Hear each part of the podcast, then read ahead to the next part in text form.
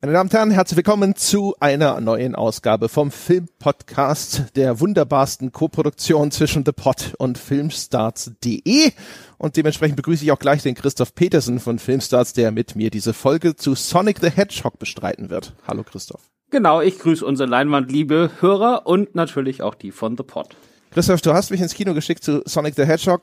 Meine erste Frage an dich, was hast du dir denn dabei gedacht? Wieso nicht? Also erstmal finde ich ja, bin ich ja grundsätzlich immer für Kino. also äh, ich gehe ja pro Jahr ungefähr so, also ich gucke ungefähr 600 Filme oder ein paar mehr und äh, davon gucke ich ungefähr 400 im Kino. Also äh, einmal am Tag sollte man ins Kino gehen. Mindestens. Aber bist du aus, bist du aus Sonic rausgegangen und hast gesagt, das war ja geil. Das muss ich dem André auch mal hier, das muss er sehen. Ich bin aus Sonic rausgegangen und äh, habe gesagt, ich hatte endlich mal Spaß in einer Computerspielverfilmung. Äh, Spaß hatten wir schon länger nicht mehr. Das gönne ich dem André doch auch mal, weil ich ein netter Mensch bin. okay.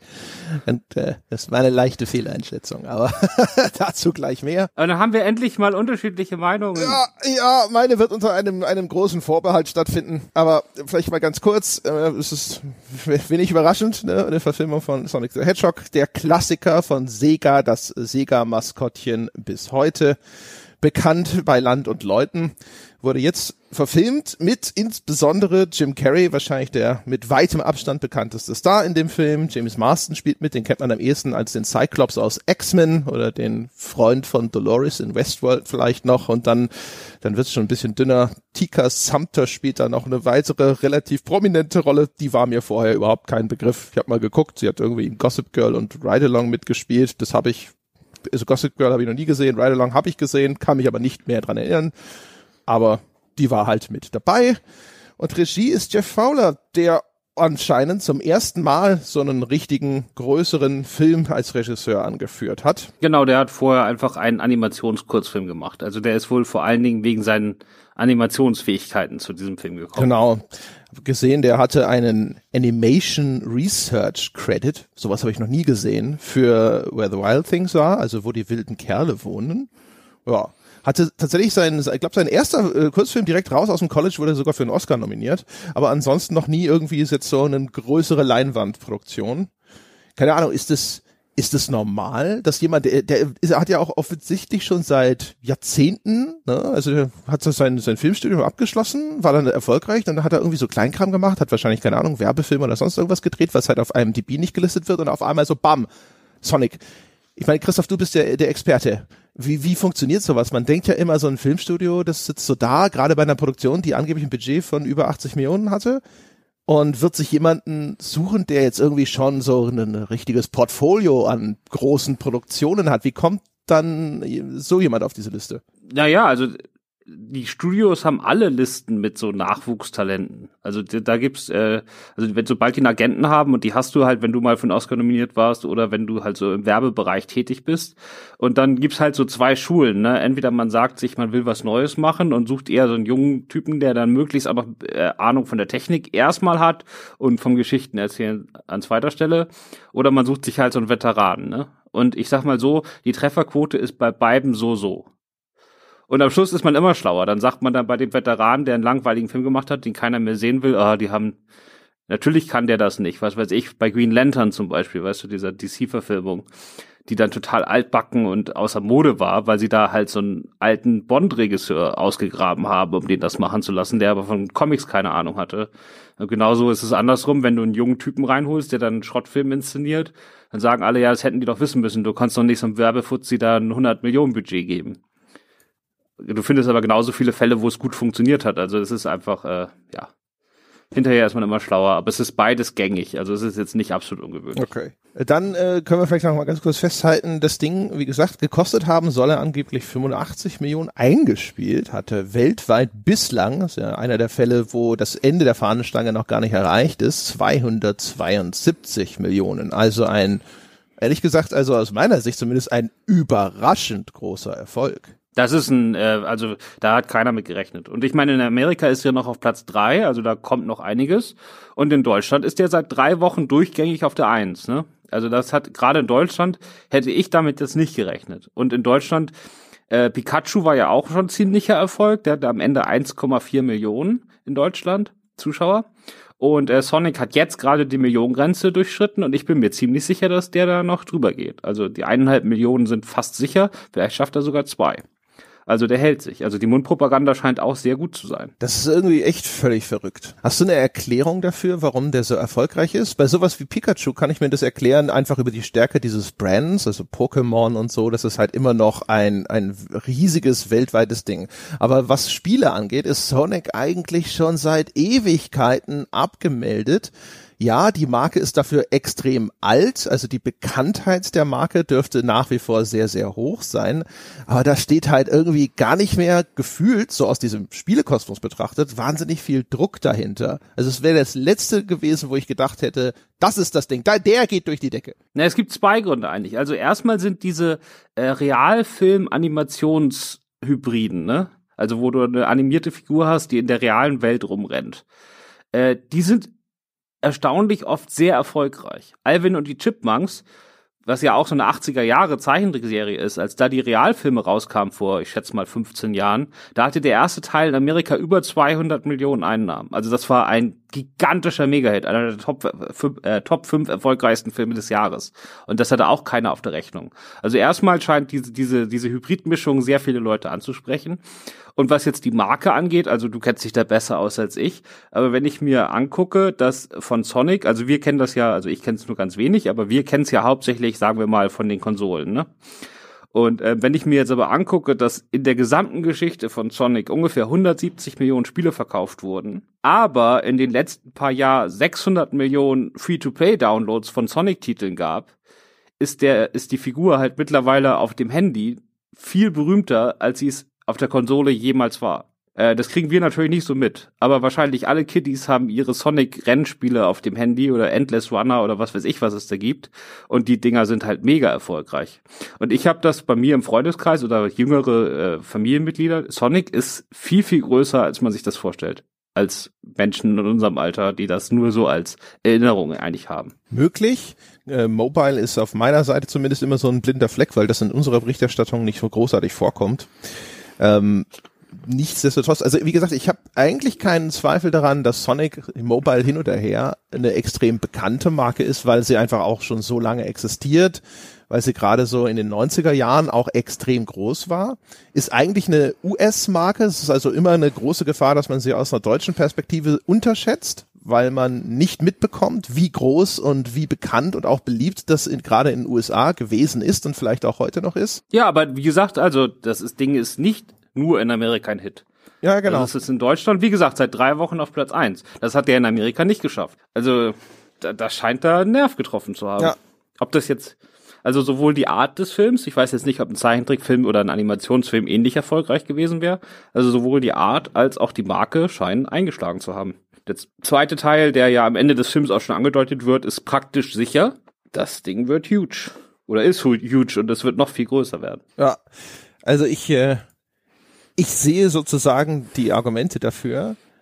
Ich bin trotzdem ein leicht verwirrt. Also er wird ja jetzt, keine Ahnung, ich meine, äh, hier der erste Angry Birds hatte ich mal nachgeschaut, der ist weltweit auf 350 gekommen. Da ist dieser, kommt da drüber. Das heißt also, wenn ihr hätte mich vorher gefragt, hätte ich raten sollen, ob Angry Birds erfolgreicher wird oder Sonic, hätte ich 100% auf Angry Birds getippt. Also einfach weil, ne, ist auch die, die Marke, die jetzt moderner ist sozusagen äh, viel größere Verbreitung auch so jetzt in, in, im Casual-Bereich und so, keine Ahnung. Ich bin verwirrt. Ja, bei, bei, bei Pikachu noch fast mehr. Also klar, das weltweite Einspielergebnis von Pikachu ist 430 Millionen oder so, weiß ich jetzt nicht auswendig. Ähm, das liegt aber hauptsächlich an Asien. Also in, in Amerika und in Deutschland wird Sonic erfolgreicher und Pikachu war ja, da hat ja jeder gedacht, das geht durch die Decke, ne? Ein Jahr nach, nach Pokémon Go war ja der Hype irgendwie fast noch größer als damals zu Gameboy-Zeiten. Und da hat man gedacht, okay, das wird jetzt mit Abstand der erfolgreichste Computerspielverfilmung ever und da kommt auch so schnell nichts mehr dran, aber zumindest in den USA und Europa ist Sonic jetzt größer. Verrückt. Verrückt, aber gut. Und der, der Film fühlt sich ja viel kleiner an. Also Pikachu fühlt sich ja wirklich wie so ein Blockbuster an, der da in dieser großen Pokémon-Welt spielt mit vielen Effekten und so. Und Sonic fühlt sich ja, der spielt in so einem US-amerikanischen kleinen Ort, weißt du, und dann sind die die meiste Zeit auf der Straße unterwegs, auf so einem Highway, wo es auch relativ leer ist. Also der Film fühlt sich vergleichsweise klein an, ne? Das ist jetzt ja kein klassisches Blockbuster-Kino. Ja, man sitzt nicht davor und denkt sich, meine Güte, was muss das gekostet haben? Genau, also es ist eher ein kleiner Film und trotzdem, wie gesagt, er hat verschiedenste Nerven getroffen, äh, Nerven getroffen und äh, jetzt ist er losgerannt und so schnell nicht mehr zu stoppen. Glaubst du, dass ihm diese Kontroverse am Ende tatsächlich genutzt hat? Es gab ja einen ersten Sonic-Trailer, wo die Figur noch deutlich anders aussah, vor allem sehr viel anthropomorpher, also menschenähnlicher, kleinere Augen, äh, größere Zähne und so weiter und alle haben gekotzt und gesagt, so geht das nicht und dann hat das Filmstudio gesagt, ja okay, dann überarbeiten wir den Sonic jetzt nochmal hin zu mehr glubschäugig und niedlich und ähm, das hat ja eine große Welle geschlagen. Also sowohl dieser Fanprotest, wenn man es so nennen möchte, als auch die Entscheidung, das Ding dann eben nochmal zurück an die auf die Computerersatzbank zu schicken. Und glaubst du, dass das so im Nachgang einfach dadurch jede Menge zusätzliche Aufmerksamkeit bekommen hat und dass das das am Ende vielleicht ein bisschen angeschoben hat? Ich glaub's nicht. Also vielleicht so in unserer Altersklasse oder bei unserem Interessengebieten. Aber ich sag mal, das Hauptpublikum von Sonic sind Eltern, die mit ihren Kindern ins Kino gehen. Und denen ist das egal. Also ich glaube schon, dass sozusagen dieses, die neue Optik, also nee, andersrum. Die alte Optik hätte dem Film unglaublich geschadet. Also wenn der, wenn das Originaldesign beibehalten worden wäre, hätte der nicht ansatzweise so viel Zuschauer und Geld eingespielt, weil das hätte halt keiner sehen wollen aber ich glaube nicht, dass die, die Berichterstattung an sich dem Film geholfen hat. Es ist auch so, also wir haben mit äh, Neil H. Moritz geredet, äh, dem Produzenten des Films. Der ist so, der Name ist nicht ganz so bekannt, aber der hat zum Beispiel alle Fast and Furious Filme produziert. Also der ist mittlerweile schon so Bockheimer Niveau. Und ähm, der hat auch darüber, wir haben ihn natürlich auch zu diesem Tag befragt und wie er das da so erlebt hat, äh, als der Trailer rauskam. Und ähm, es war halt für ihn gleichzeitig ein ganz schrecklicher Tag, logischerweise, weil innerhalb von zwei Stunden das Feedback zu diesen YouTube-Trailern dermaßen mies war, dass sie echt innerhalb von Stunden die Reißleine gezogen haben. Ne? Das gab es in der Geschichte von Hollywood auch noch nie, dass das so schnell ging. Und gleichzeitig hat der äh, Trailer aber in den ersten Stunden alle Erwartungen übertroffen, was die, äh, was die Zuschauerzahlen anging. Also es gab einfach schon bevor diese Kontroverse losgebrochen ist, ein solch gigantisches Interesse an Sonic, was sie auch in dem Ausmaße überhaupt nicht prognostiziert haben, dass sie ab der Sekunde auch wussten, das Ding wird ein Hit, wenn wir es jetzt nicht versauen. Und deswegen haben sie es dann auch gemacht. Weil sie, also wären sie sich nicht sicher gewesen, dass sie mit dem Ding was gewinnen können, hätten sie wahrscheinlich einfach gesagt, okay, jetzt müssen wir da irgendwie durch und dann schreiben wir es halt ab. Aber ab der, ab dem Tag oder ab der ersten Stunde, wo der Trailer rauskam, war A klar, so können wir es nicht machen und es war B klar, wenn wir es richtig machen, dann geht das richtig ab. Okay, verrückt. Also ich stelle fest, äh, nicht zum letzten Mal in dieser Folge, da bin ich relativ out of touch. Sprechen wir mal ganz kurz darum, worum es geht. Äh, die Spielvorlage bietet eigentlich nicht großartig was an Story an. Und da gibt's halt den Igel, Sonic, und der kann halt unglaublich schnell rennen. Es gibt einen Bösewicht, den Dr. Robotnik oder Dr. Eggman, je nach, äh, nach, nach Ära von Sonic und auch je nach Territorium heißt er anders. Und ähm, der, die, der möchte äh, also die Chaos Emeralds, glaube ich, unbedingt immer haben. Also seltsame Juwelen, große, große Macht. Tiere werden in Maschinen eingesperrt und Sonic befreit sie. The End, das ist eigentlich alles, was sozusagen jetzt zumindest das Uhrwerk an Vorlage bietet. Sonic ist dann über die Jahre ein bisschen als Universum ausdifferenziert worden, weil ganz viele Spiele gemacht wurden. Da kamen dann weitere Charaktere dazu. Es gab Comics, es gab auch so eine Zeichentrickserie. Ähm, ich habe mal ein bisschen geschaut. Ich kenne weder die Zeichentrickserie noch die Comics, die zu Sonic gemacht wurden. Die sind dann aber alle auch äh, zumindest von der Geschichte des Films einigermaßen deutlich entfernt. Das meiste spielt in äh, irgendeiner fremden Sonic-Welt. Also dass das hier auf der Erde stattfindet, so der, wie der Film, ist, glaube ich, von, soweit ich das gefunden habe, keiner Werksvorlage großartig abgesichert. Dementsprechend viel Freiheit hatten sie aber eigentlich auch. Also gerade weil die Spielvorlage da genauso wie Mario oder ähnliches halt einfach ihnen ein sehr, sehr breit planiertes Feld hinterlassen hat. Und im Film ist es so, es startet auch in einer fremden Welt. Sonic wird aber aus seiner Heimat vertrieben und flüchtet dann durch ein Portal auf die Erde. Ist dort sein, ja, so inzwischen ein, dann startet quasi als Kind Sonic und dann äh, kommt, gibt es einen Zeitsprung hin zu Teenager Sonic und der lebt dort zwar jetzt in Sicherheit, ist aber total einsam, wird sich eines Abends seiner großen Isolation bewusst, rennt wie besessen um ein Baseballfeld, verursacht einen gigantischen Stromausfall und darauf wird dann die Regierung auf ihn aufmerksam und beauftragt dann den durchgeknallten Dr. Robotnik der Sache auf den Grund zu gehen der dann Sonic auch relativ schnell auf die Schliche kommt und fortan Jagd auf ihn macht. Und Sonic derweil kommt bei einem jungen Sheriff in einer Kleinstadt in Montana, irgendwo also ganz weit draußen in den USA unter, Tom Wachowski, ähm, verliert bei der ersten Begegnung seine Portalringe, mit denen, das ist so seine seine Exit-Strategie, ja, seine Notfallringe, mit denen er sich sonst auf irgendwelche anderen fremden Welten flüchten könnte. Die landen auf einem Hochhaus in San Francisco und dann machen die beiden sozusagen hinterher einen Roadtrip nach San Francisco, um diese Ringe zurückzuerobern und flüchten dabei vor dem Robotnik. Das ist so, mal jetzt ganz grob so runterdestilliert die Geschichte des Films. Das ist immer so. Also wenn einem im Kinderfilm nichts einfällt, was man tatsächlich erzählen will, äh, da macht man Roadtrip, ne? Man muss irgendwas von der anderen Seite der USA holen. Ja, und Gab's. Familienmotiv, ne? Ein einsamer Kind, Schrägstrich, ein einsamer Jugendlicher, der keine Familie hat, ein Weise sozusagen und der jetzt wieder ein Nest findet, in dem er sich geborgen fühlen kann. Genau. Aber davon können wir gleich mal anfangen, weil das fand ich nämlich zum Beispiel sehr gelungen. Also er ist ja, Sonic ist ja quasi in Amerika dann äh, da der hat sich auch seinen eigenen Igelbau da gebaut und ähm, gilt in dem Ort so als Phantom. Also der Dorfsäufer hat ihn schon ein paar Mal gesehen und zeichnet dann immer merkwürdige Bilder von ihm, wie quasi vom Yeti. Und äh, Sonic selbst sieht sich aber halt schon länger als quasi als Teil dieser Familie von Tom und seiner Frau und ähm, die wissen aber gar nicht, dass es ihn gibt. Aber wenn die zum Beispiel einen Videoabend machen, dann setzt sich Sonic draußen vors Fenster und guckt halt durchs Fenster mit, als ob er Teil von dieser Familie ist. Und ich fand das süß. Muss gestehen, ich glaube, es gibt wahrscheinlich auch, auch es gibt wenige Meinungen auf dem Planeten zu Sonic, die wertloser sein werden als meine. Weil, also erstens ist es offensichtlich ja ein Film für Kinder. Das heißt also, ich bin schon mal nicht Zielgruppe. Sonic ist auch noch ein Teenager, was wahrscheinlich so, was Anknüpfungspunkte angeht oder sowas, immer super schwierig ist. Ähm, ich, ja, ja, ich erkenne, dass sie das machen. Er sitzt so da, diese Sehnsucht, ja, nach Zugehörigkeit und sowas, das wird gemacht. Er guckt durchs Fenster mit zu. Ich habe das ehrlich gesagt, ich muss dazu sagen auch, ich habe die deutsche Fassung angeschaut ähm, bin kein großer Fan von Synchros. Das ist, war jetzt eher aus Zeitgründen, dass das so gelaufen ist. Das heißt, ich fremdel so die ersten zehn Minuten, wenn ich eine deutsche Fassung schauen muss, also wenn der Film nicht originär deutsch ist, äh, immer sehr erstmal mit der mit der Synchro, weiß nicht, das äh, ja, also mich hat das alles ziemlich kalt gelassen.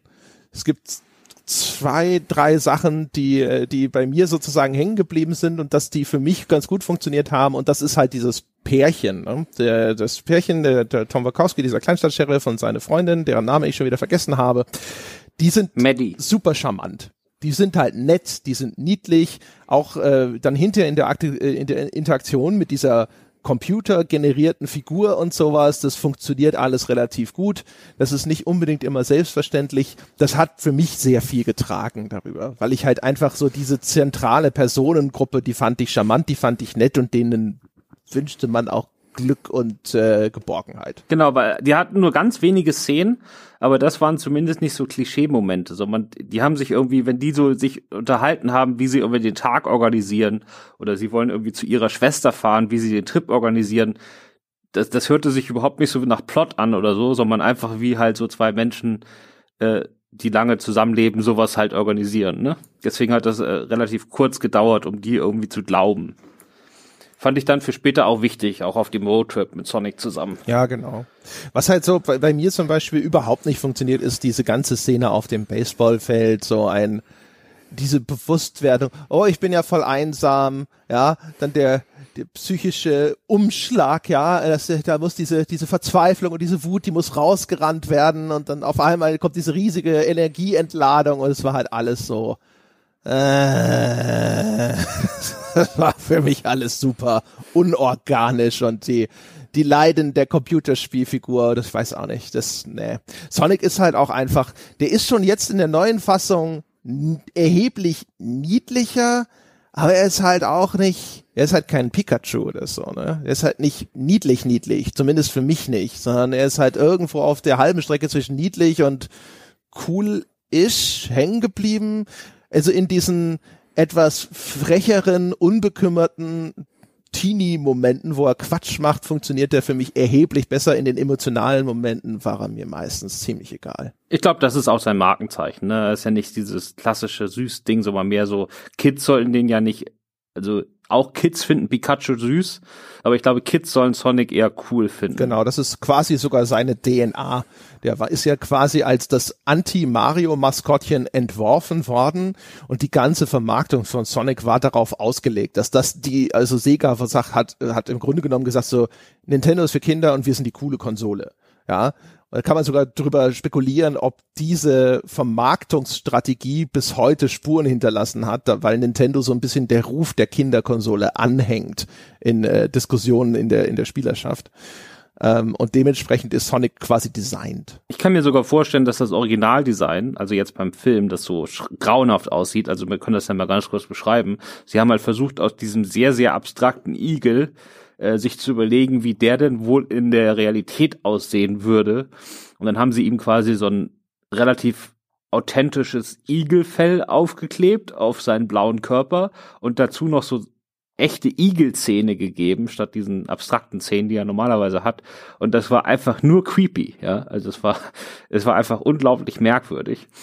Und ähm, das kann auch damit zu tun haben, dass sie gesagt haben, also das Vorbild war so ein bisschen der Erfolg der letzten äh, Ninja Turtles äh, Realverfilmung, wo sie ja diese Schildkröten auch noch mal deutlich in Anführungszeichen realer gestaltet haben und geerdeter gestaltet, äh, gestaltet haben. Und da hat das aber erstaunlich gut funktioniert. Und dass Kids das wieder cool fanden und zeitgemäß und nicht altbacken. Und das wollten sie bei Sonic auch, aber das ist halt nach hinten losgegangen, weil das bei der Fun äh, Figur nicht funktioniert. Die ist dermaßen abstrakt und äh, einfach gehalten im Design. Wenn du da auf einmal lebensechte Zähne reinsetzt, dann wirkt das echt wie eine Parodie oder eine Karikatur. Und halt, wie gesagt, sehr, sehr, sehr creepy. Ja, das war halt ehrlich gesagt einfach nicht abstrakt genug. Dadurch war das Gesicht dann auch, gerade wie es animiert war, teilweise sehr menschenähnlich. Das wirkt dann wie diese ähm, es gibt ja diese, diese, diese Apps, wo du so zwei Gesichter miteinander austauschen oder miteinander verschmelzen kannst, ja. Und da gibt's dann ganz viele Sachen so mit menschlichen Gesichtern auf Delfinen, Elefanten oder sonst irgendwas. Und so sah das aus. Es sah halt aus wie eine, eine sehr seltsame Mensch-Igel-Fusion teilweise, fand ich. Und dann geht's halt sofort in den tiefsten Graben des Uncanny Valley. Genau, aber ich verstehe trotzdem nicht genau, wie es dann am Ende dazu gekommen ist, weil die Idee verstehe ich, ne? Also, dass man sagt, okay, das hat bei Ninja Turtles funktioniert, lass uns mal was ähnliches probieren. Aber dass die wirklich den Film fertig, der war ja fertig, der Film, ne, mit dem Originaldesign, dass die den Film wirklich fertig machen in diesem Aussehen und den Trailer veröffentlichen und glauben, dass das was wird. Weil es war ja auch nicht gespalten. Das war ja nicht hinterher, dass man gesagt hat, okay, 75 Prozent finden das jetzt scheiße, 25 Prozent finden es gut das ist eine schlechte Quote, wir ändern das. Wir wollen, dass 75 Prozent das gut finden. Nee, es war ja, es gab exakt niemanden auf diesem Planeten, der das Originaldesign gut fand. Ja, ja. Also es war ja nicht umstritten oder so. Es war einfach nur, alle fanden das fürchterlich. Ja, also man, es gibt ja den, den Trailer immer noch ne, und hunderte von Vergleichen zwischen dem alten und dem neuen Design und du siehst es und du denkst dir schon so, ja, ich, ich kann schon verstehen, dass sie das neu gemacht haben. also ich, man fragt sich echt so, normalerweise, die werden ja auch irgendwelche Testvorführungen, Fokusgruppentests oder so gemacht haben. Aber anscheinend, das Ergebnis da scheint nicht so eindeutig gewesen zu sein. Aber weiß ich nicht. Also es ist natürlich ein Rieseneinschnitt, ne, zu sagen, äh, A, ähm, wir machen jetzt unsere komplette Haupt animierte Hauptfigur nochmal neu. Also ich weiß nicht, also es hat schon ein bisschen was gekostet, mit Sicherheit. Es ist ja auch wenn man das erstmal über Jahre hinweg designt hat, dann hängt man vielleicht auch ein bisschen dran. Vielleicht ist man auch ein bisschen betriebsblind, weißt du? Wenn du immer mit dem gearbeitet hast, dann ist das ja für dich der normale Look. Da hast dich halt dran gewöhnt, ne? So, und ähm, es ist halt ein Riesenschritt, das zu machen. Und dazu kommt noch dieses, dass sie das, äh, dass sie den Film dadurch um ein Dritteljahr, also ich glaube vier, fünf Monate verschieben mussten, und da wirfst du die ganzen Marketingpläne über den Haufen. Du hast ja dein, dein ganzes Line-Up kommt durcheinander. Also das ist keine Entscheidung, die man einfach mal so trifft. Aber dafür haben sie sie nach dem Trailer ja sofort getroffen. Also wirklich echt innerhalb von Stunden. Das gab's noch nie. Äh, Neil H. Moritz hat uns im Interview gesagt, er geht davon aus, dass der Fall Sonic in Zukunft an Film- und Marketing-Schulen äh, an der Universität gelehrt wird, als Beispiel. Also es ist schon außergewöhnlich, was da passiert ist. Weil, ich meine, es ist ja auch ein bisschen umstritten. Jetzt schreiben äh, in den Kommentaren bei uns zum Beispiel auf Filmstadt schreiben jetzt ganz viele, dass sie das gut finden, dass die endlich mal auf die Fans gehört haben und äh, dass, dass sie deswegen, deswegen dem Film auch Erfolg wünschen und dass das gerechtfertigt ist, dass der jetzt so erfolgreich ist. Aber es ist natürlich ein zweischneidiges Schwert, ne? Weil in diesem Fall ist es halt, die haben es halt echt versaut und jetzt haben sie es halt richtig gemacht. Aber in vielen anderen Fällen hast du ja auch Sachen, wo es vielleicht ganz gut ist, also für die Qualität des Films und auch für den Diskurs und für die Weiterentwicklung, nicht einfach nur den Fans das zu geben, was sie haben wollen. Das ist ja, wäre ja eine künstlerische Bankrott- oder kreative Bankrotterklärung.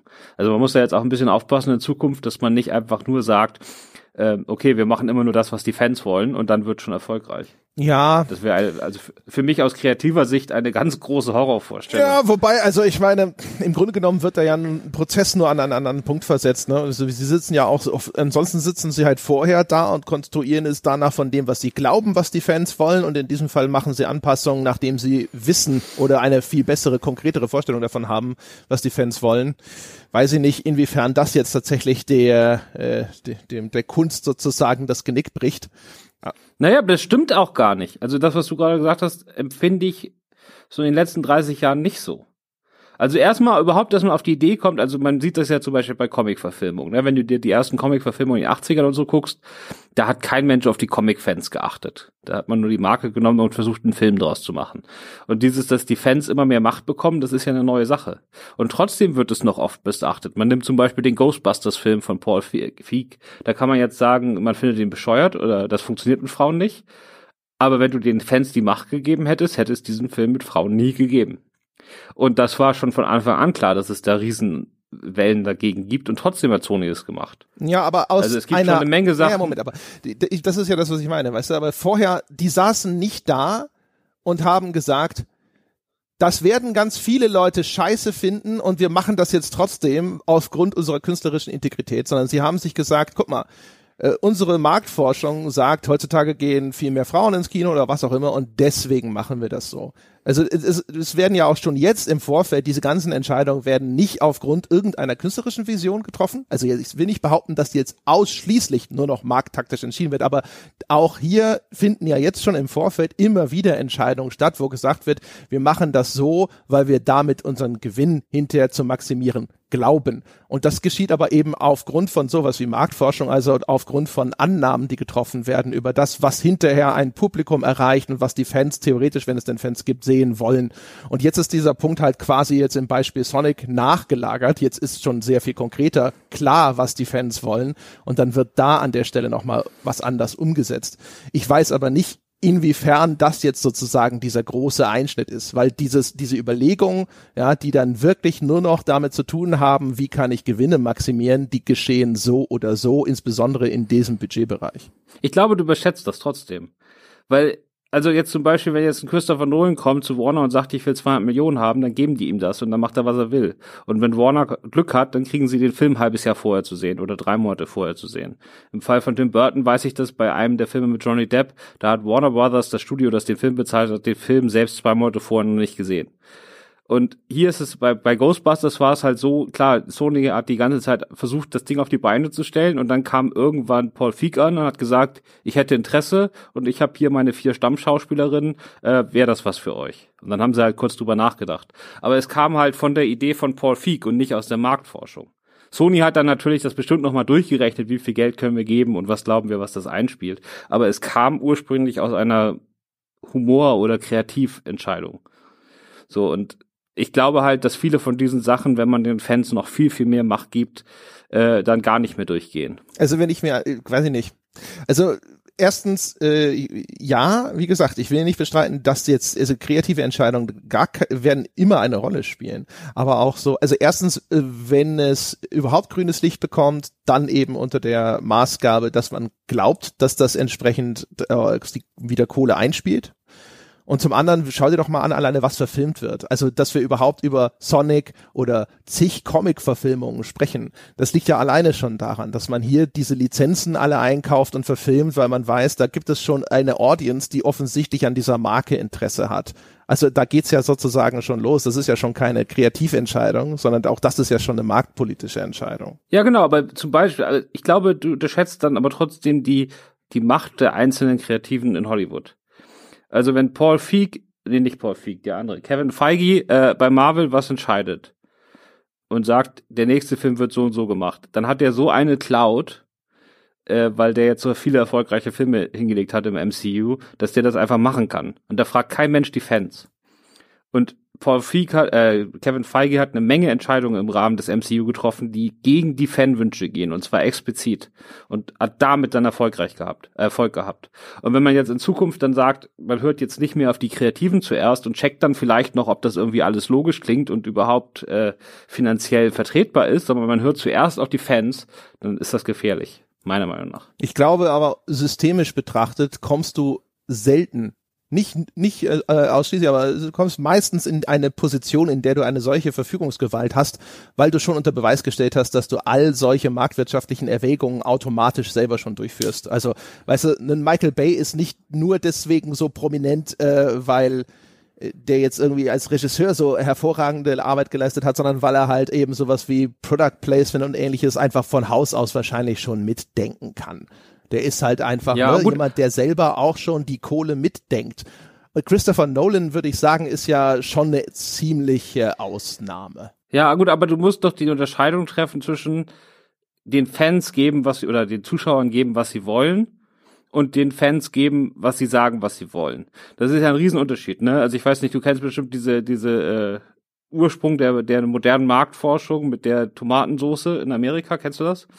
Also die hatten äh, in den 60ern war das, glaube ich, die größte amerikanische Marke für Tomatensoßen, wollte irgendwie ganz große Mar äh, neue Soße rausbringen in Amerika und die haben eine Umfrage gemacht, was die Leute haben wollen und alle haben gesagt, das Allerwichtigste an der Tomatensoße ist der original italienische Geschmack. So, und dann haben die äh, diese Tomatensauce auf den Markt gebracht, die schmeckte original wie in Italien und keine Sau hat die gekauft, weil in Amerika für die war das alle viel zu herb. Dann haben sie das Ding irgendwann vom Markt genommen, einfach so viel Zucker reingepackt, wie irgendwie geht und das ist bis heute Marktführer. Also das ist noch die Frage bei den Fans. Also viele Entscheidungen im MCU zum Beispiel wurden von Marvel-Fans vorab komplett abgelehnt und nachdem sie den Film dann gesehen haben, fanden sie es gut. Und wenn du jetzt aber diese Fanentscheidung vorlagerst, ne, also bevor hier in diesem Fall war es ja so, sie haben es gesehen, sie mochten es nicht. So, das ist ja eine rein emotionale Entscheidung, wenn du dir dieses Design anguckst. Wenn du jetzt aber diese Fanentscheidung vorlagerst und sozusagen von vornherein nur das machst, was die Fans sagen, was sie wollen, dann engt das total ein und am Ende kriegen nicht mal mehr die Fans einen Film, den sie eigentlich sehen wollen. Also ein bisschen muss man aufpassen. Ich glaube immer noch, dass die Filme dann am stärksten werden und vielleicht auch am erfolgreichsten, wenn sie wirklich von der kreativen Vision angetrieben werden und dann kann es immer noch sein, dass die Fans es ablehnen und dann ist gut. Aber oft werden die Fans auch einfach, wenn der Film echt gut ist, von, werden sie überzeugt und sehen dann ein, dass das, was sie am Anfang gefordert haben, vielleicht doch nicht das Beste war. Aber das werden wir sehen. Das ist ein bisschen apokalyptisch gerade. Ja, wie gesagt, ist, ja eh also, ist ja, wir, wir, wir haben das in der Spielebranche sogar relativ stark mit solchen Geschichten wie äh, wir dass Spielehersteller sagen, wir setzen auf Open Development, also wir gehen viel früher raus mit dem, was wir vorhaben und gucken mal, was sagt denn hier die Crowd im Internet und dann können wir vielleicht noch ein paar Korrekturen vornehmen. Wir haben Sachen wie Early Access, wo zumindest immer ein bisschen gesagt wird, da kann die Community dann Feedback geben und dann nehmen wir da auch Rücksicht drauf. Und ähm, man auch da, das sind ja, die Unternehmen sind ja nicht blöd. Da sitzen halt auch Leute, die schon durchaus wissen, dass sie jetzt nicht einfach jedem Geschrei nachgeben dürfen oder auch können. Weil natürlich sitzen da draußen Leute, die dann teilweise die Realitäten des Ganzen nicht überblicken. Ja, die fordern dann irgendwie auch Änderungen im Spieldesign zum Beispiel, wo der Entwickler weiß, wenn ich das mache, finden sie es auch scheiße, weil sie einfach nicht überblicken, welche Folgen das hat auf die anderen systemischen Zusammenhänge. Und dann machen sie das auch nicht. Was ich meine, ist jetzt nur quasi, ähm, ob das, ob das jetzt wirklich eine wirklich große Zäsur bedeutet, ja, wenn jetzt, ähm, sagen wir mal, in Zukunft häufiger Filme, die überhaupt die Möglichkeit dazu haben, ne, weil sie halt diesen Anteil an CGI oder sonst was haben oder weil das überhaupt möglich ist. Die Änderung muss ja in einem Verhältnis stehen zu dem, was man sich dann hinterher davon verspricht, was diese Verbesserung auch bringt. Also wie häufig wird so ein Fall wie Sonic überhaupt noch eintreten können? Und ob das jetzt so viel schlimmer ist als das, was jetzt sowieso schon im Vorfeld aus genau den gleichen Gründen, nur mit dürftigerer Informationsbasis gemacht wird. Das ist die Frage, die ich stelle. Ob das jetzt so ein ganz, ganz erheblicher Bruch wäre, weiß ich nicht. Wir werden sehen.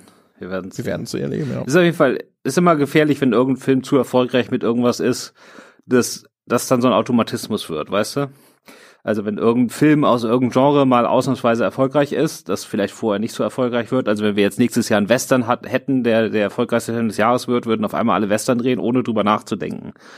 Und äh, so ein bisschen so dieses Herden, dieser Herdentrieb, der in Hollywood sehr, sehr, sehr stark ist. Ja, aber das schleift sich Ja, dann super halt, schnell ab. Dann macht der erste irgendeine große, millionenschwere, nachträgliche Veränderung und geht damit ebenfalls brutalst baden. Und schon, sage ich mal, ist die Balance im Universum wiederhergestellt. Ja, haben wir ja. Also das ist ja die Regel, ne? Also die Regel ist äh, halbes Jahr verschieben, äh, 50 Millionen Nachdrehs stecken, äh, kein, da will den immer noch keiner sehen. Das ist ja die Regel. Also Sonic ist jetzt die die eine ganz große positive Ausnahme. Ja, genau. Ich meine, genau, siehst du hier, das ist gut, ist gut, dass du es noch sagst. Also die ganzen Reshoots anhand von irgendwelchen Fokusgruppentests oder sowas ist ja zum Beispiel auch schon längere Zeit unterwegs. Ja, ja. Und das normalerweise ähm, sagt man ja immer, man soll kein gutes Geld hinter schlechten hinterherwerfen. Also wenn die Produktion eh schon gescheitert ist, dann sollte man nicht sagen, ja gut, jetzt stecken wir nochmal 50 Millionen da rein, um das, damit der Film nicht ganz so scheiße ist. Das funktioniert nicht. Also das wird oft genug gemacht, aber es ist eigentlich wirtschaftlich keine gute Idee. Ja, Ja. und jetzt hat man halt den, den Gegenbeweis, dass es doch mal geht und jetzt hoffe ich nur, dass sie das äh, sinnvoll in Zukunft damit Ja, umgehen. ich meine, es ist eine sehr konkrete Aber- Konstellation auch. Ne? Du hast eine Vorlage und die, äh, die wurde in, in dieser Inkarnation ihrer Umsetzung nicht anerkannt. Das war relativ eindeutig auch, in welche Richtung die Veränderung gehen muss, damit es eine größere Akzeptanz erfährt. Ich meine, das war ja sogar so ähnlich bei Cats. Da waren die Änderungen, glaube ich, nur lange nicht so signifikant und es hat ihnen ja aber auch dann gar nichts gebracht. Weil wahrscheinlich Ja, hätten das sie das halt ja erst- komplett neu machen müssen, weil sie sind einfach vo- schon Ja. viel zu weit in die falsche Richtung galoppiert. Genau, das ist äh, genau. Bei Cats ist es aber auch wirklich nur minimal gewesen und da wurde ja auch nichts verschoben. Die haben einfach im Kino irgendwann die Version ausgetauscht und dann sah das alles ein bisschen geschliffener aus. Da ging es aber auch nicht nur um, da ging es wirklich nur um die Verbesserung von einigen wenigen Effekten. Da ging es nicht darum, irgendwelche Visionen Genau. umzugestalten. Aber auch da, also, also ich glaube, bei Cats zum Beispiel, das Schiff hätten sie auch nicht mehr wenden können. Das hätten sie Nein, wegschmeißen, das neu war, das war durch. Ja, das hätten, das hätten sie machen müssen. Wir hatten das in, in der Vergangenheit dann eher so bei so politischen Sachen, ne? Also wenn Kevin, äh, hier wer ist der? Der aus American Beauty. Äh, Spacey. Kevin Spacey, genau. Äh, der wurde ja aus dem einen Ridley Scott-Film dann nachträglich rausgeschnitten und dann wurden innerhalb von zwei Wochen alle seine Szenen mit einem anderen Schauspieler neu gedreht. Äh, das war da natürlich wegen den äh, Vergewaltigungs- und Missbrauchsvorwürfen. Man könnte sich das ja aber in Zukunft dann weiter gedacht auch vorstellen. Was weiß ich, wenn jetzt nicht unbedingt die Hauptfigur, aber eine größere Nebenfigur jetzt sagen wir mal im Trailer völlig durchfällt und alle sagen, so haben wir uns den aber nicht vorgestellt und wie scheiße ist das denn, das wollen wir nicht sehen dass man dann vielleicht irgendwann nicht nur animierte Figuren austauscht, sondern auch äh, Menschen aus Fleisch und Blut. Ja, äh, vorstellbar ist immer alles. Wie gesagt, man wird sehen. Ich würde sehr stark vermuten, dass sich das einpendelt, weil der Aufwand, der dafür nötig ist, also der Zusatzinvest ist ja nicht unerheblich. Und äh, das wird sich nur wirklich in den Fällen lohnen, wo erstens die Richtungsvorgabe klar genug ist und dann eben aber auch der der der erhoffte Ertrag zumindest groß genug ist. Also ich glaube nicht, dass das jetzt Usus wird. Würde ich mich wundern. Wird doch spannend, wenn, wenn dann irgendwann die Deepfakes so weit sind, dass du einfach deinen Film fertig drehst und dann kannst du per Knopfdruck sagen, ob jetzt Leonardo DiCaprio oder Brad Pitt die Hauptrolle spielt. Ja, dann kannst du es ja gleich dem Zuschauer überlassen und dann gibst du einfach beide Versionen. Ja, dann kannst du den, Genau, den zu Brad Pitt DLC noch dazu kaufen. Ja. Ich meine, das wird irgendwann kommen, wäre lustig, ne? Kannst du auf deiner DVD hin und her schalten zwischen 20 Ja, Hauptdarstellern. ich warte dann drauf, dass dann ich endlich mich selber einscannen lassen kann. Ja, dann äh, dann hab ich, dann bin ich selber. Ja, das wird super. Ja. Wollen wir mal wieder zu Sonic ja, lass zurück? uns zu Sonic zurückkommen. Beziehungsweise, also wir sind jetzt quasi auf dem Roadtrip nach San Francisco. Die beiden äh, Sheriff und Eagle werden, also erstmal muss ich sagen, hat die Chemie, hattest du ja schon in der Dreierkonstellation gesagt, aber die Chemie zwischen äh, James Marston und dem blauen Eagle hat mir sehr gut gefallen. Also irgendwie, ich saß da quasi gerne mit im Auto. Ich fand auch viele der Gags, also ich fand erstaunlich äh, viele der Gags gut. Also habe jetzt nicht immer gelacht, ne, aber ich fand die eigentlich immer amüsant und ich fand wenige peinlich. Das ist ja bei so einem Film auch schon mal viel. Und wenn er, was war das für ein Tier, mit dem er da rumgerannt ist? War das ein Igel? Schildkröte. Schildkröte, genau, weil die finden zwischendurch eine Sch ich, bei mir ist es schon länger her, dass ich den Film gesehen habe. Äh, die finden eine Schildkröte auf der Straße und Sonic nimmt die halt in die Hand und rennt mit der dann in seiner Megageschwindigkeit da rum und zeigt dir einmal, wie das ist, wenn man ein bisschen schneller unterwegs ist, als nur so ganz lang über, langsam über die Straße zu tappeln und wie die danach guckt, oh, das hat mich gefreut. Ich hab, fand, ich kann über sowas lachen. Das mit der Schildkröte war halt insofern ganz nett, weil, ne, so, hey, guck mal, einmal im Leben darf die Schildkröte auch mal erleben, wie es ist, wenn man richtig schnell unterwegs ist, so als Idee. Und die Schildkröte ist dann hinterher aber eigentlich auch irgendwie voll schockiert. Das war schon ganz nett. Der hat schon ein, zwei äh, ganz coole Sachen drin. Also ich fand auch, also ein paar von den Gags waren ganz nett. Aber es war halt irgendwie so, weiß auch nicht. Das, das hat mich alles nicht irgendwo involviert. Ich habe das gesehen, habe ab und zu auch geschmunzelt, wenn irgendwie ein Gag mal ganz gelungen war. Aber ansonsten ist der Film halt an mir vor so vorbeigezogen und da war, da regte sich ehrlich gesagt einfach nicht viel. Außer dass ich die ganze Zeit gedacht habe, Mensch, der Marston, ja, der ist schon ein Sympath, das ist gut, der kann das, das ist nett, das sind nette Menschen. Ja, rettet ihr mal den Igel. Ja, ich meine, ich bin jetzt auch nicht begeistert, aber ich fand das alles, ich habe mir jetzt, wie gesagt, das gerne angeguckt. Und da gilt dann auch, ich habe mich sehr darüber gefreut, Jim Carrey wieder im klassischen äh, 90er-Modus zu sehen. Ne? Also der Filme, die Grimassenfilme seiner Hochzeit äh, jetzt endlich mal wieder, nachdem er die letzten Jahre eher so Kunstsachen gemacht hat, sage ich mal, die alle ein bisschen abgedrehter waren und so. Äh, jetzt wieder dieses klassische Grimassenzeug fand ich gut. Ähm, ich fand es für einen Kinderfilm fast ein bisschen extrem, die Rolle, aber äh, gut, das stört mich nicht, ne? Ich fand es eher gut. Weil Carrie hat, glaube ich, auch alle seine Dialoge umgeschrieben und sie haben ihn einfach machen lassen, weil sie so begeistert davon waren, weil, äh, dass der überhaupt zugesagt hat. Also Carrie hat ja in letzter Zeit kaum Filme gedreht, ne? Und dass der jetzt ausgerechnet für einen Sonic-Film zusagt, da haben die selber nicht mit gerechnet. Die haben den einfach mal so aus einer Laune rausgefragt, glaube ich, mehr oder weniger. Und dann hat er auf einmal Ja gesagt. Naja, und dann waren sie auch selbst ein bisschen schockiert und haben ihn dann einfach machen lassen. Und er hatte teilweise, ich weiß nicht, wie es in der deutschen Fassung ist, aber seine Sprüche in der, in der amerikanischen Originalfassung sind teilweise echt böse. Ich habe nichts äh, in Erinnerung, wo ich gedacht habe, so, hui, das ist aber oder so. Ich muss gestehen, also die Zeiten des klassischen Jim Carrey sind für mich offensichtlich vorbei. Ich habe das gesehen und habe gedacht, so wow, ich dachte, diese Form von Jim Carrey hätten wir überwunden, wie Sklaverei und Pest. Aber nein, da ist er wieder. Nein, sag doch nicht sowas. ich fand das alles, diese, diese Tanzszene schwer erträglich. Äh, die Manierismen eines äh, erkennbar gealterten Jim Carrey, das war alles, weiß nicht, nee. Das hat mich eher befremdet und hat zu Fragen geführt wie, damals fandst du doch dumm und dümmer lustig. Wäre das heute auch noch so? Oder würde, erschiene dir es dir auch eher peinlich? Ja, wir haben ja im Rahmen dieser, dieser Reihe schon öfter festgestellt, dass man alte Filme eher nicht nochmal gucken sollte. Ja. Also zumindest, also alte Filme sollte man immer gucken, aber ich meine eher so aus der, aus der eigenen Jugendzeit, als man noch leichter zu beeindrucken war. Da kommt man in diese Zeit, wo man noch so richtig geprägt wurde, da kommt man ja auch nicht wieder hin. Das heißt, äh, es wird ja wenig Filme geben, die man als Jugendlicher gut fand und wenn man die jetzt nochmal guckt, dann findet man sie sogar noch besser. Äh, das ist äh, fast ausgeschlossen, ne? Aber gut, äh, nee, ich äh, habe mich sehr darüber gefreut. Und natürlich, ähm, er ist ja quasi so eine abgespeckte Version von Eggman, ne? Also ist ja quasi auch seine Origin-Story in diesem Film. Und dann in der allerletzten Szene sehen wir ihn zum ersten Mal in der klassischen Optik da mit diesem riesigen roten Schnurrbart auf irgendeinem so Pilzplaneten und ähm, ja, also ich äh, freue mich darauf, ihn dann im zweiten Teil äh, noch mehr abzu abdrehen zu sehen. Ja, wie gesagt, also äh, der, er tut dem Film schon ganz gut, ne, weil er halt diese manische Energie da so ein bisschen reinbringt und wenn die Jim Carrey-Szenen kommen oder so, da passiert was und da ist mal eine Figur, die nicht nur happy happy ist und sonst irgendwas und ansonsten wäre der Film halt sehr überschmalzig, kitschig gewesen. Das ist schon ein, ein sehr willkommenes Gegengewicht am Anfang, wenn er so äh, das erstmal auftritt und mega arrogant ist gegenüber den ganzen Militärs und so, da habe ich auch noch gedacht, so ja, das ist nice. Hin nach hinten raus, dann, wenn er dann so auch wie, wie so ein Bossgegner in Sonic, ne, mit irgendwelchen Mini-Raumschiffen unterwegs ist und in diesen Action-Sequenzen gibt's die immer die Zwischenschnitte auf die One-Liner von Jim Carrey und sowas, da fand ich es dann spätestens relativ anstrengend. Ja, da hat er dann auch nicht mehr den Raum, ne? Also so ein Satz in so einer Action-Szene, das ist halt nichts für Carrie. Carrie muss da irgendwie mit, also mir haben auch die Militärszenen am besten gefallen. Wobei ich die zentrale Action-Szene mit auch mochte. Also die Finalszene war, ja, die hat, weiß ich nicht, hat mich nicht so wahnsinnig geflasht jetzt, aber ich fand diese Szene, auf die Autoverfolgungsjagd auf so einem Highway, wo er dann in so einem, was weiß ich, was ist das am Anfang? Irgendwie so ein Tank oder so.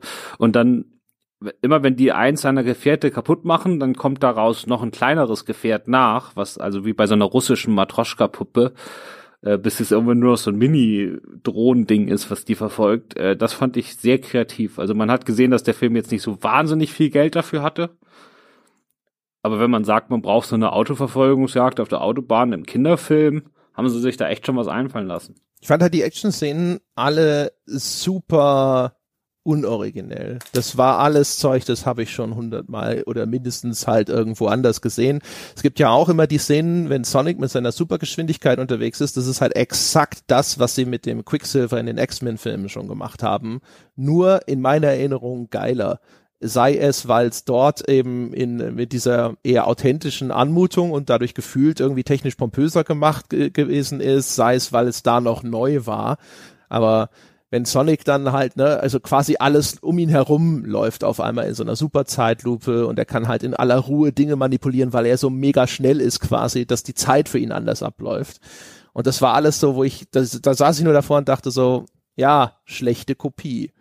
Und äh, diese Highway-Verfolgung sagt es halt auch so, ja, da überschlägt sich ein Auto, aber ich weiß nicht, wie viele überschlagene Autos ich schon gesehen habe.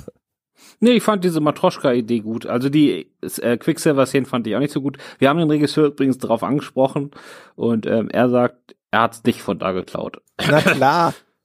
Na klar. ich glaube, es gab, also diese Technik an sich oder diese Idee, die hat auch X-Men nicht erfunden. Also die gab's vorher auch schon. Ähm, aber ja, fand ich nett. Also ich, äh, die Szene, an den Szenen hatte ich an sich auch keinen Spaß aber die sind halt, das sind die Szenen, die besonders mit Easter Eggs vollgestopft sind.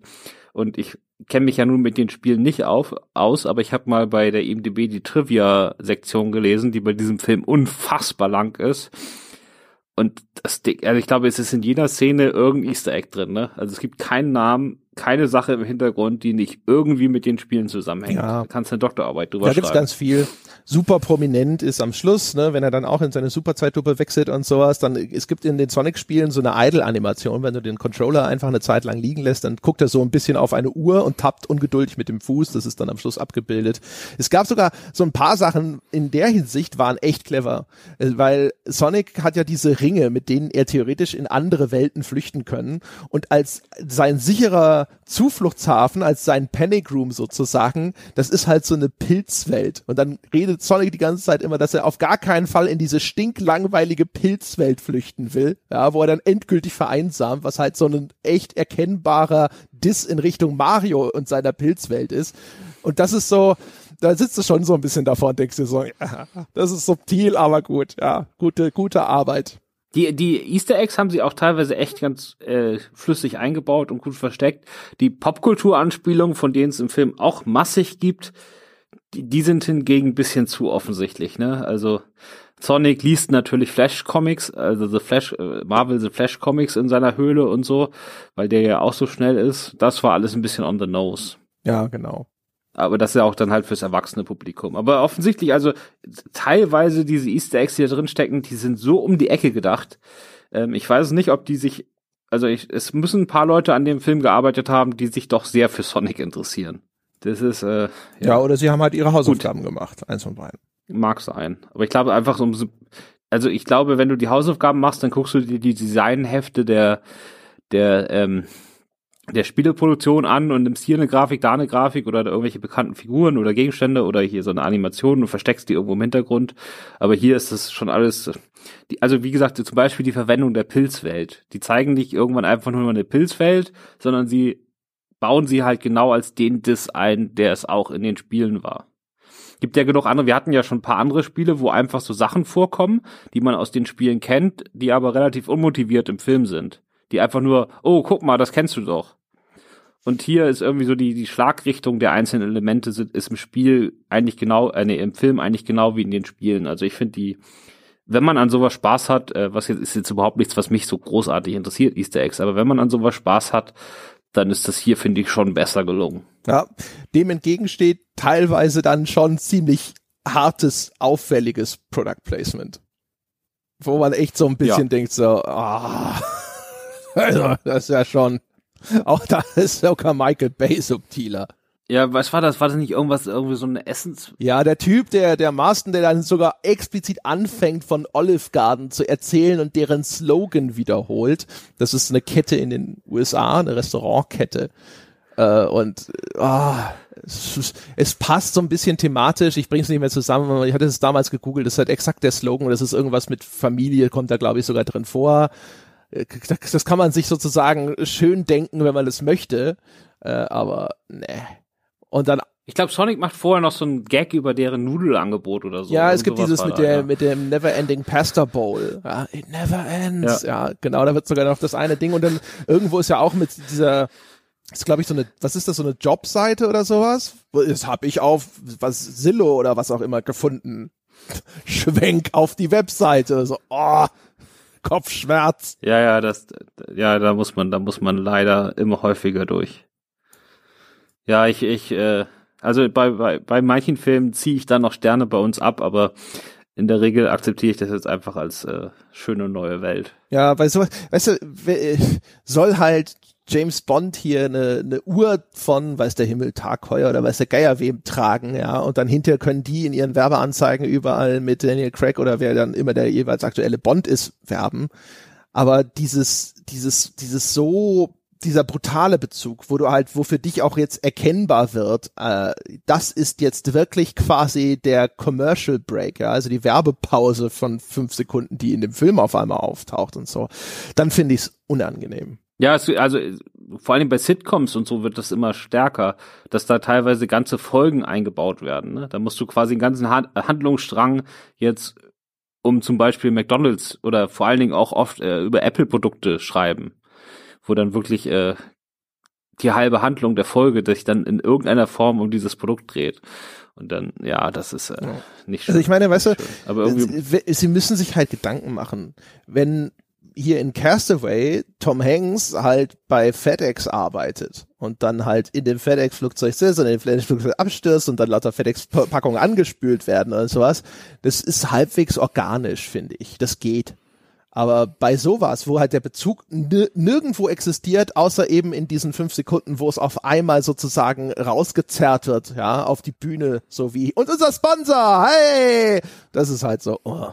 Ja, haben wir es eigentlich, ne? Haben wir es eigentlich, ja, würde ich auch sagen. Ich sag, mittelmäßig, man hat Spaß. Du sagst, mittelmäßig ist mir egal. Ja, genau. Also ich, ich mittelmäßig und ich ist nicht für mich gemacht. Ich bin nicht Zielgruppe dieses Films ich bin wahrscheinlich auch deswegen gar nicht wahnsinnig gut geeignet, darüber eine großartige Meinung abzugeben. Ich habe mich größtenteils gelangweilt, bis auf halt hier und da fand ich es ganz nett, ich fand es charmant. Es ist jetzt nicht so ein Film, der jetzt irgendwie ultra scheiße war oder sowas, aber es war einfach ein langes Schulterzucken. Ja, also ich bin gespannt auf den zweiten Teil, da kommt der Fuchs. Ja, der kommt ja sogar schon und, in dieser äh, Post-Credit-Sequenz. Ja, genau, der, aber der, das deutet ja an, dass der Fuchs jetzt auch da hinterher kommt.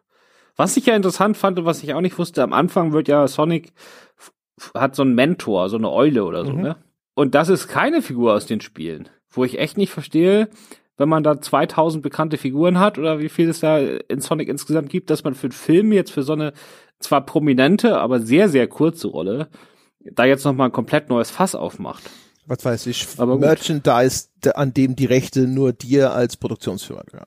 Ja, das ist, aber jetzt bist du echt extrem zynisch. hey, hey, hey, was ist deine mal, bessere ja, Theorie? Mein, Herz hatte erwärmt und du bist jetzt so ein, so ein ja, nee. Ja, ja, na gut, ähm, ja dann, dann würde ich sagen, dann soll es das gewesen sein zu Sonic the Hedgehog. Genau.